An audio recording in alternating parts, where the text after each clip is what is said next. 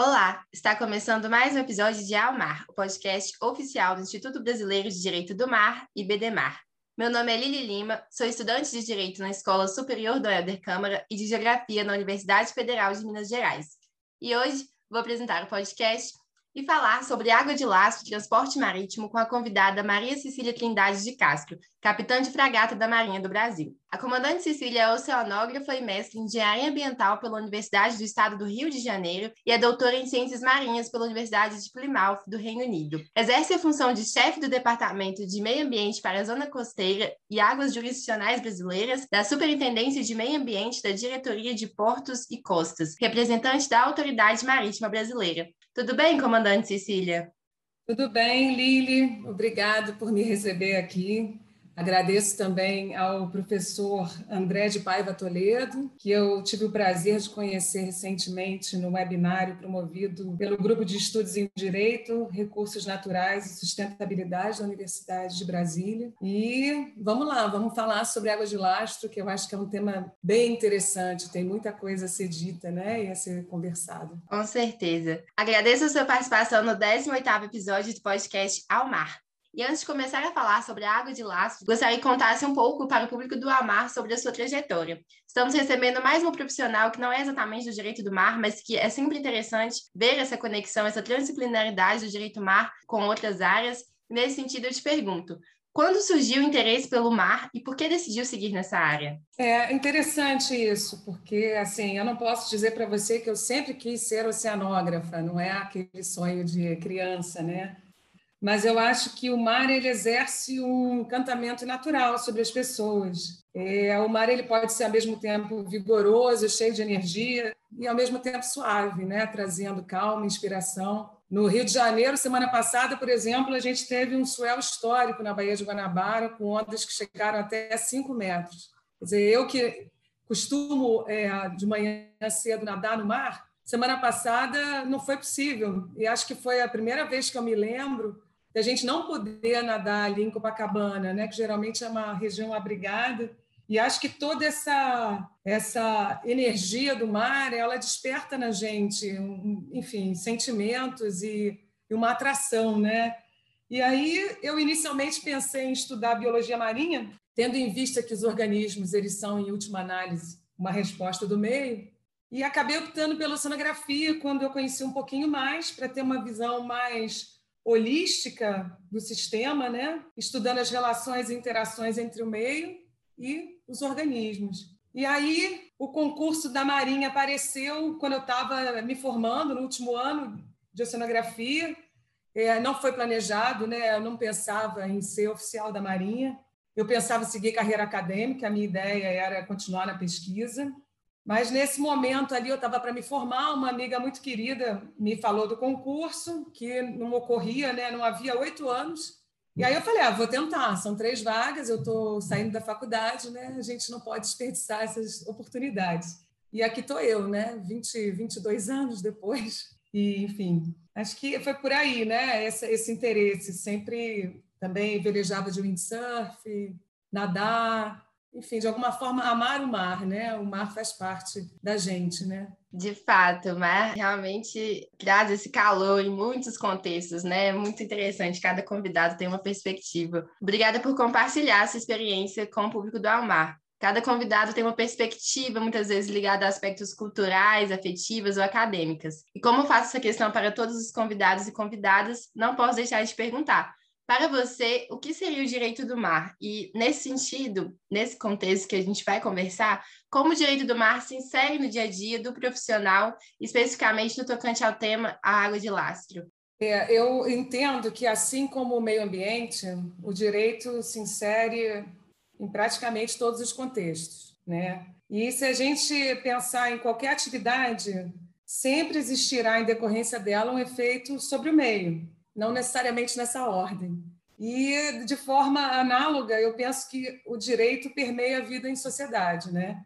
o, que leva, o que leva o direito a ser também onipresente. E, é, enfim, ainda nessa mesma lógica, o trabalho que é, eu desenvolvo lá na Diretoria de Portos e Costas, dentro da Superintendência de Meio Ambiente, tem um foco na prevenção da poluição hídrica causada por navios, plataformas e instalações de apoio. Então, a todo tempo, a gente se depara com aspectos relacionados a competências, a obrigações legais de implementar, fiscalizar, enfim, autuar os infratores são requisitos diretivas previstos e decorrentes de instrumentos legais. Além disso, a gente está falando sobre questões ambientais relacionadas à indústria marítima e falando de múltiplos atores, né? quer dizer, privados, públicos, cada qual com sua competência, com seu interesse. Então, dessa forma, não tem como a gente é, trabalhar na prevenção da poluição dissociado do direito, né, do direito marítimo, do direito ambiental, né, tá, tá tudo interligado, né, por mais que a gente tenha um trabalho técnico mais voltado para a questão da inspeção dos navios, a gente precisa todo tempo ter um amparo legal para poder é, exercer essa competência, né, que é dada à autoridade marítima. E até também para não extrapolar a competência, né, porque como eu comentei aqui são múltiplos atores, né, a gente tem que trabalhar dentro daquilo que está previsto e de acordo com os demais, né? Todos juntos, é, para que, que as coisas de fato aconteçam, né? Perfeito. E no quesito água de lastro, como nasceu essa história? O que é água de lastro? Muitos dos nossos ouvintes que não têm contato, às vezes, nem com o direito do mar, nem com o direito ambiental, nem com as áreas conexas ao meio marinho, não sabem o que é água de lastro, têm essa dúvida e não, não sabem também a importância de estudar o tema. Então, a água de lastro ela é a água que é carregada ou descarregada pela embarcação para controlar a estabilidade, basicamente para controlar a estabilidade, o trim da embarcação e dar condições de manobrabilidade para a embarcação. Então, até antes da água ser utilizada como lastro, é, os navios utilizavam muitas vezes pedras e outros é, objetos pesados justamente para dar o lastro, que o lastro é o peso, né? Então, geralmente, quando o navio ele está carregando carga, ele está descarregando essa água. E quando ele está descarregando a carga, ele está carregando o lastro. Né? Quer dizer, claro que isso vai variar com o tipo de navio. Né? Tem determinados navios que isso vai ser é, a condição ideal. Né? Se a gente pensar num graneleiro, ele é, aqui o Brasil exporta muito minério de ferro, por exemplo, a gente é, vai encontrar é, grandes embarcações, elas vão chegar aqui cheias de lastro e vão descarregar toda aquela água no nosso ambiente e carregar tudo, todos os porões de carga com minério, né? Então, assim, e isso, enfim, apesar de parecer simples, a água está ali disponível né, na zona portuária, no terminal onde o navio está operando. Isso tem é, uma questão ecológica e ambiental associada muito importante, né? porque a gente está fazendo com que organismos que, de outra forma, não teriam condições de chegar em outros ambientes, que eles vençam essas barreiras biogeográficas, né? É, eles só conseguem vencer por intermédio do homem, né? Porque o, o, navio faz esse papel. De outra forma, eles não teriam como, pela dispersão natural, chegar em outros ambientes tão distantes. E isso é uma é causa de não só é, de alteração, é, por exemplo, na pesca do local onde esse organismo foi inserido, é, como na infestação de doenças, né? São, podem ser organismos patogênicos também. Então, é, é um, um assunto que tem uma questão econômica, de saúde pública e também ecológica muito importante, muito forte. Certo. E nesse sentido, qual a relação entre a água de lastro, o transporte marítimo e a indústria naval? Essa é uma boa pergunta, fundamental para a gente entender o assunto água de lastro.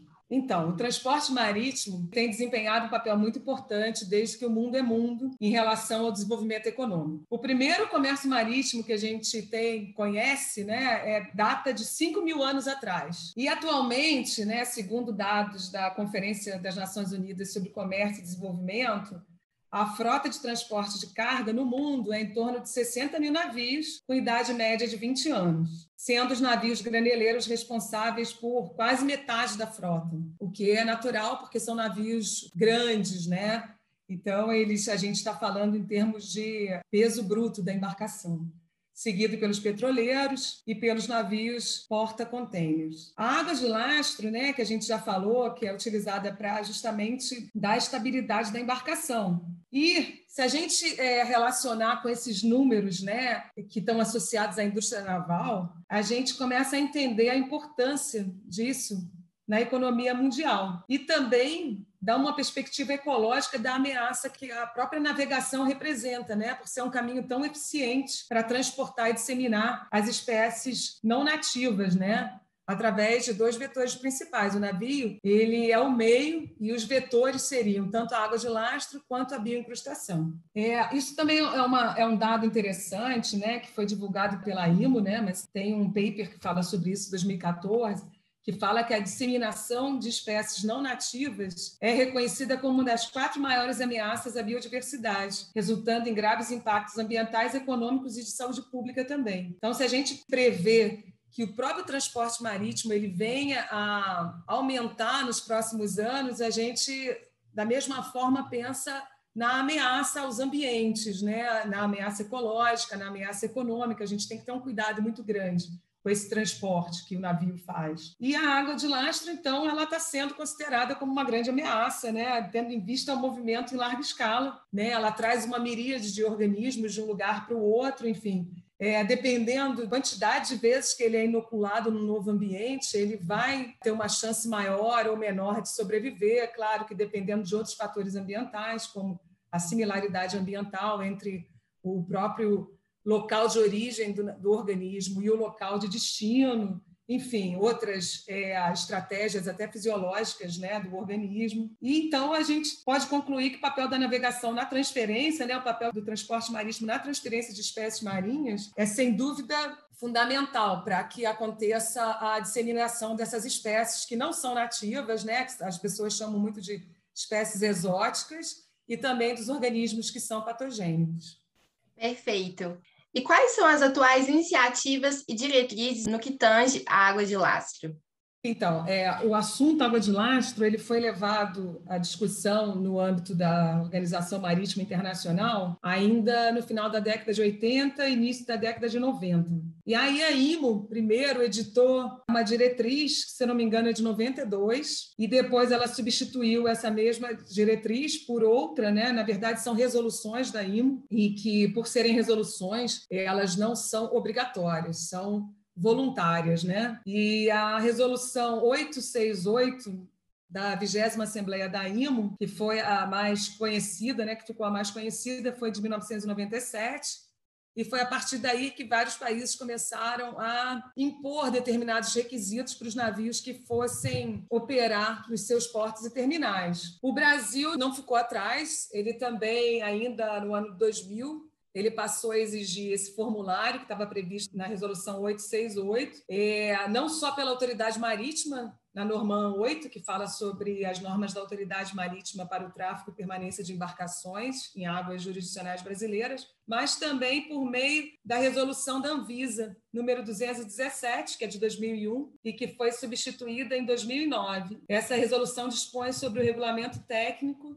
que visa a promoção de saúde nos portos e também fala sobre as embarcações que transitam né, em portos no território nacional. A resolução da Anvisa também requer o formulário de água de lastro como requisito é, obrigatório para conceder a livre prática para embarcação. É, ao mesmo tempo, né, nesse mesmo período, por iniciativa também da IMO, de outros parceiros, foi implementado o programa Globalas. Entre 2000 e 2004, foi a primeira fase, o Brasil foi um dos países que implementou as diretrizes do Globalas. Né? O porto de Sepetiba, o então porto de Sepetiba, foi onde a gente executou as diretrizes. Porto de Sepetiba chamava Porto de Sepetiba, hoje em dia é chamado como Porto de Itaguaí, e e em 2007 teve um segundo Globalas, que foi o Globalas Partnerships, que durou até 2017. O primeiro, justamente, ele terminou quando a convenção foi adotada, que foi justamente em 13 de fevereiro de 2004, e que para os mais supersticiosos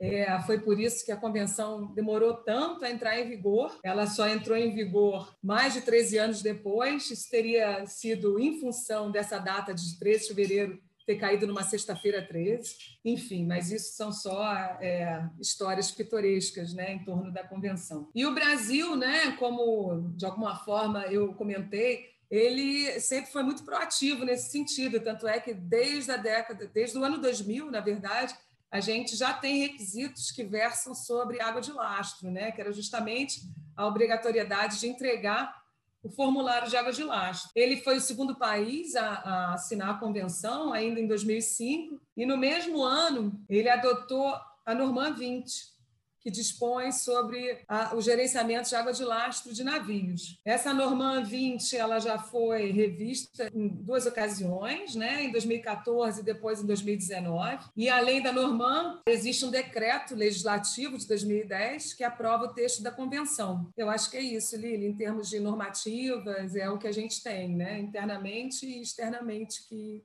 é justamente a Convenção de Água de Lastro. Certo. E quais são os requisitos nacionais e internacionais que os navios devem cumprir ao operar em portos e terminais brasileiros? Quais os métodos que devem ser utilizados para evitar que a água de lastro seja um vetor de propagação de espécies invasoras e doenças? Com relação à primeira parte da sua pergunta, quais são os requisitos, né? Então, os requisitos nacionais, a, a Norman 20, ela tem como, como base a própria convenção. É claro que não são idênticos, né? Porque tem, tem questões que são específicas nossas aqui, mas de uma forma geral eles são bem parecidos, né? E eu vou ressaltar aquilo que é diferente. Então, por exemplo, a Norma 20, que a gente comentou que está em vigor desde 2005, ela se aplica a navios oriundos do exterior e navios que estejam é, fazendo a navegação entre portos fluviais de bacias hidrográficas distintas. Aí, nesse caso, seria a cabotagem, mas a gente quer evitar, por exemplo, a propagação do mexilhão dourado, que a gente tem na Lagoa dos Patos, quer dizer, na verdade, a gente até já encontrou em Pernambuco, né? ele conseguiu subir o rio, passou ali pelo Pantanal e já encontramos até em Pernambuco, mas quer justamente evitar que quando o transporte seja feito pelo mar, que, por exemplo, um navio que estaria vindo da Lagoa dos Patos entrasse na bacia amazônica e pudesse inocular água com mexilhão dourado. Então, é, é esse requisito, essa particularidade é justamente isso, porque a gente vai ter dois ambientes que têm uma similaridade ambiental muito alta, então assim, a probabilidade do, do organismo se estabelecer, do mexilhão se estabelecer na bacia amazônica seria grande, né, do ponto de vista da similaridade ambiental. Esse requisito é feito justamente para evitar que isso aconteça.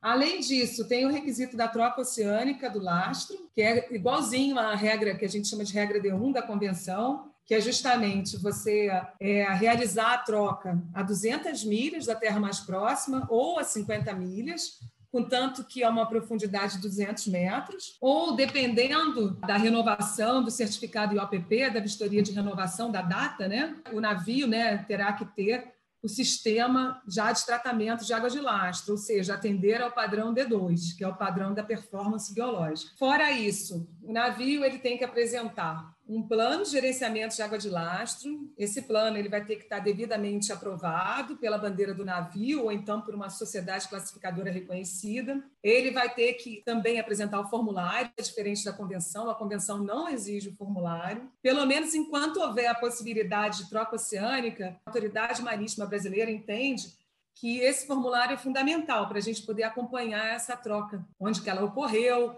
qual a salinidade da água que foi levada a bordo, enfim, a gente ter uma noção do que está sendo feito em termos de gestão da água de lastro no navio. E, por exemplo, na convenção, obviamente, também não tem a questão das bacias fluviais, né?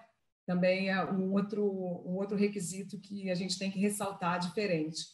Além disso, ambos os instrumentos exigem o certificado internacional de gestão de água de lastro, né, que é um certificado estatutário, a gente tem todos os modelos, né, todos os certificados que são necessários, que a autoridade marítima ela exige, constam da Norman 6. Então, assim, todos os navios acima de 400 AB, AB arqueação bruta, eles precisam ter esse certificado. O livro de registro de água de lastro, que também está previsto na convenção. E, por exemplo, um documento que também é interessante e que o navio naturalmente terá, depois que ele tiver o sistema de tratamento de água de lastro, é justamente o certificado de tipo aprovado daquele sistema. Agora, outra coisa que você comentou é em relação às espécies, né? Eu acho que é interessante a gente falar um pouquinho sobre as diferenças, que é muito comum, é, mesmo, mesmo dentro da área é, ambiental ou biológica, área técnica, é, a gente falar sobre espécies não nativas, espécies invasoras, como se fossem sinônimos.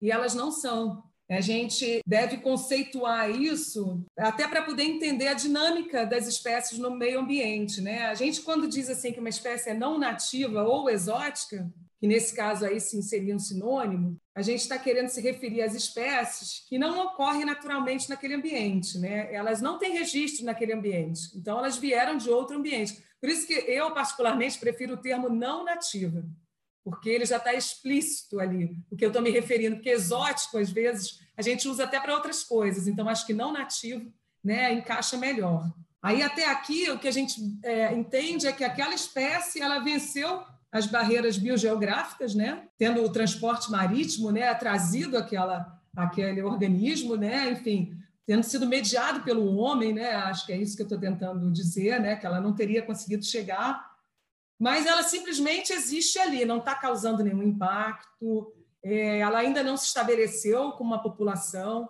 ela simplesmente foi registrada ali. Ah, eu percebi que tem uma espécie aqui que até então não ocorria. Aí a gente fala sobre espécies estabelecidas, que é um outro conceito. São as espécies justamente que elas conseguiram vencer não só as barreiras biogeográficas, mas também as barreiras ambientais locais, e elas conseguem se reproduzir naquele novo ambiente e conseguem estabelecer populações, né? Populações é o conjunto de espécies, né? Então, dessa forma a gente diz que aquela espécie está estabelecida no novo ambiente. Eu não estou atrelando a ela nenhum impacto, porque quando ela tem algum impacto seja no meio ou sobre as espécies locais, por exemplo, aí sim ela passa a ser uma espécie invasora. A partir desse momento, eu digo, quando eu me refiro a uma espécie invasora, eu estou dizendo que aquela espécie está causando algum tipo de impacto no novo ambiente. Se eu digo que é uma espécie não nativa ou uma espécie estabelecida, eu não estou fazendo referência ao impacto dela no ambiente. E tem ainda, por exemplo, espécies criptogênicas, que são espécies que a gente não sabe se são naturais do meio ou não não se sabe muitas vezes porque aquele ambiente não foi estudado o suficiente, enfim. A gente simplesmente não tem condições de afirmar que ela é oriunda de um outro local ou que ela é daquele meio e a gente simplesmente não conseguiu detectar anteriormente.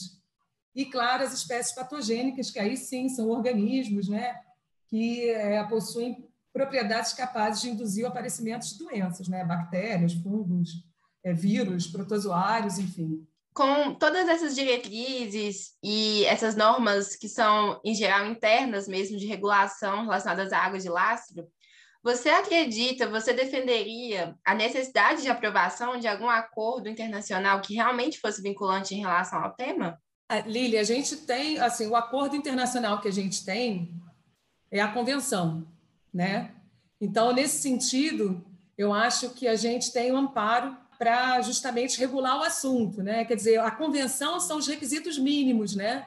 Eu acho que assim o que é importante, por exemplo, mesmo estou falando até de Brasil mesmo, é que a gente internamente é, estude melhor e defina melhor se, por exemplo, a cabotagem de fato ela pode não ter que cumprir as diretrizes.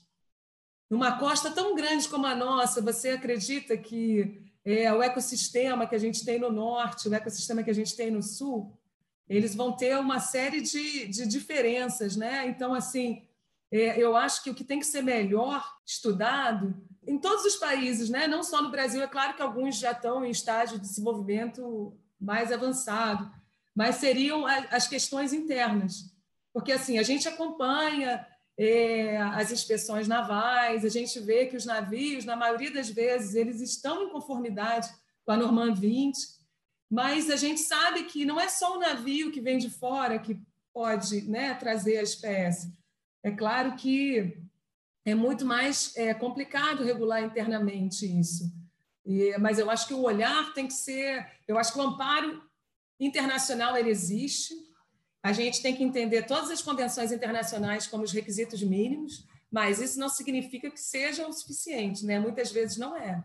E aí, internamente, a gente né, poderia estabelecer outros requisitos, claro que com base na ciência, né? com base na pesquisa, né? a gente não pode estabelecer porque a gente acha, a gente tem que mostrar que aquilo é necessário né? para proteger justamente os nossos ecossistemas. Com certeza. Eu pergunto isso porque sempre que se fala de poluição marinha ou de proteção do meio marinho, sempre trazem à baila a discussão sobre a necessidade de algum acordo que fosse realmente vinculante, que responsabilizasse, sendo que há muitas normas que, mesmo que não sejam esse caráter obrigatório, elas, é, como você mesmo diz, direcionam os regulamentos internos que esse olhar realmente pode ser mais interessante do que é, mais um acordo, uma tentativa de mais um consenso para discutir o assunto, né? Então é muito interessante. Por fim, gostaria de saber, na sua opinião, quais os principais desafios relacionados à água de lastro e como é possível enfrentá-los. Então, eu acho, Lili, que o maior desafio que a gente tem agora é fazer o trabalho de casa ou melhorar o trabalho de casa, que seria justamente o levantamento das biotas portuárias, né? a gente entender as espécies que a gente tem, para poder acompanhar e monitorar, claro, né? acompanhar o que, que vem acontecendo. Ah, eu não sei, é só o mexilhão dourado que chegou? Claro que não, né? Tem uma série de outras espécies não nativas que são consideradas invasoras já no Brasil. Então, assim, é, a gente tem condição de estabelecer um monitoramento para que isso possa ser melhor percebido, ou pelo menos ser percebido o quanto antes possível? Como é que a gente faz com a nossa cabotagem? Não estabelecer requisitos gerais é suficiente? Quer dizer, só aqueles requisitos entre bacias hidrográficas diferentes são necessários? Ou a gente teria que estabelecer outros requisitos para navegação doméstica? Isso, depois de estudar, depois de fazer esse levantamento, né, a gente teria condições de responder melhor. Então, eu acho que a gente tem que fortalecer a ciência nesse sentido, para que a gente consiga é, até. Sabe, não, o que a gente faz é suficiente, ok né? Mas o que a gente faz não é, então como é que a gente vai fazer, né? Acho que é por aí o caminho. Perfeito. Hoje nós conversamos sobre transporte marítimo e água de lastro com a convidada Maria Cecília Trindades de Castro. Conversamos sobre o conceito de água de lastro, quais as atuais diretrizes, principais desafios e as normas internacionais e nacionais que regulam o tema. Muito obrigada, comandante Cecília Trindades de Castro. Foi uma honra tê-la conosco. Obrigada, Lili. Acho fundamental esse, esse trabalho que vocês estão fazendo, o podcast, porque a gente tem que ampliar né, a consciência marítima, a mentalidade marítima. A gente é um país com mais de 8 mil quilômetros de costa que muitas vezes parece que está voltado para o interior, né, que não olha para o mar. Parabéns pela iniciativa e eu fico à disposição. Esse foi o 18º episódio de Almar, podcast oficial do Instituto Brasileiro de Direito do Mar. Obrigada por nos ouvir. A Mar está disponível em todas as plataformas de streaming. Curta e compartilhe com os amigos para receber as principais informações sobre o direito do mar. Até a próxima!